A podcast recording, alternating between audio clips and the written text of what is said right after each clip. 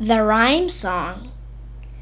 I read about all kinds of things, from encyclopedias to Poseidon and Zeus.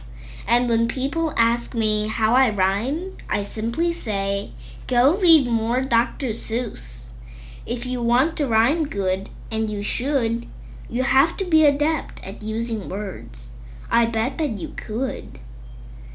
So, how exactly do I rhyme so well? It all started at my childhood. When I was two years old, I knew practically nothing. But my mom, with her voice like the warmth of spring, read me a story every night before I went to sleep, like the Lion King.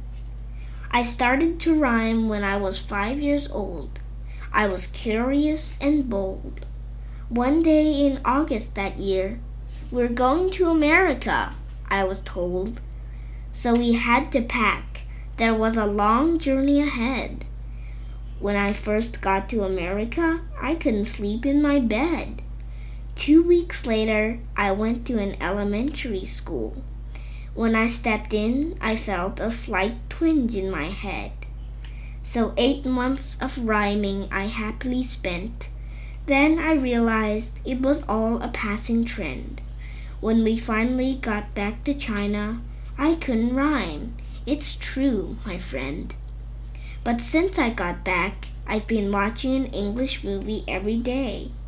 I watch it whenever I like, even when I'm eating on my tray. Sometimes it's tiring, I admit. So why do you do this? Someone might say. It helps you learn words, how to use them too. It helps you learn facts, learn about me and you. But the most important thing is to stick to it. You can rhyme well if you try.